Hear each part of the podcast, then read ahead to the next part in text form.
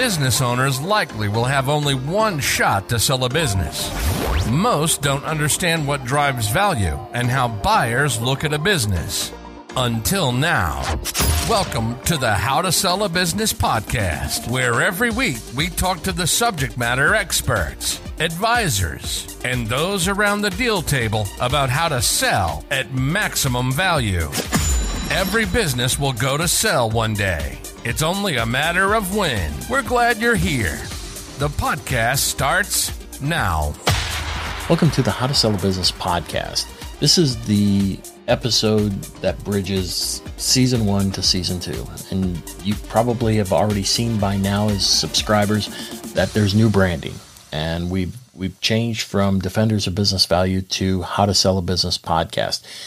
And let me tell you why. Early on, the podcast was going to be called How to Sell a Business Podcast, but I really loved the name Defenders of Business Value. It just sounded better. I, I just liked the name better. And so moving forward, you know, we went through roughly, I don't know, 65, 70 episodes where that's what it was. It was Defenders of Business Value. And the the challenge behind it was to inform business owners, advisors, and and those interested parties about value and how to successfully maintain value through an exit process. And so over the course of those episodes, the majority of the questions that I received weren't so much about value as much as they were about selling and the value.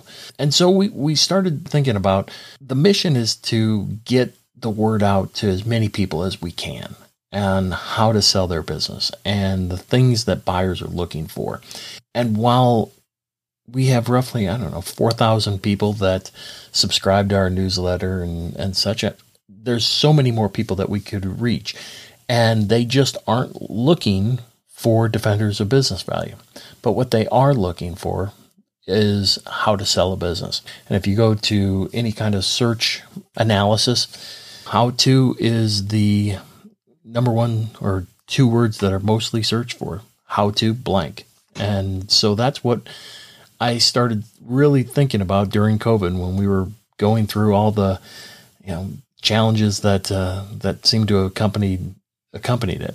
And so as as I was as I put the, the podcast on on hold, I wanted to come back with a better way to serve more people.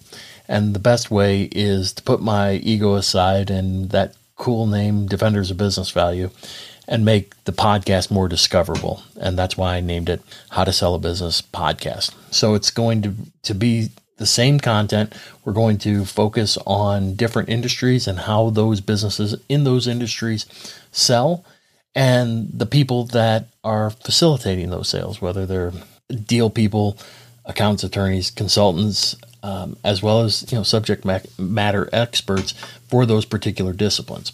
I hope you continue to enjoy the How to Sell a Business podcast.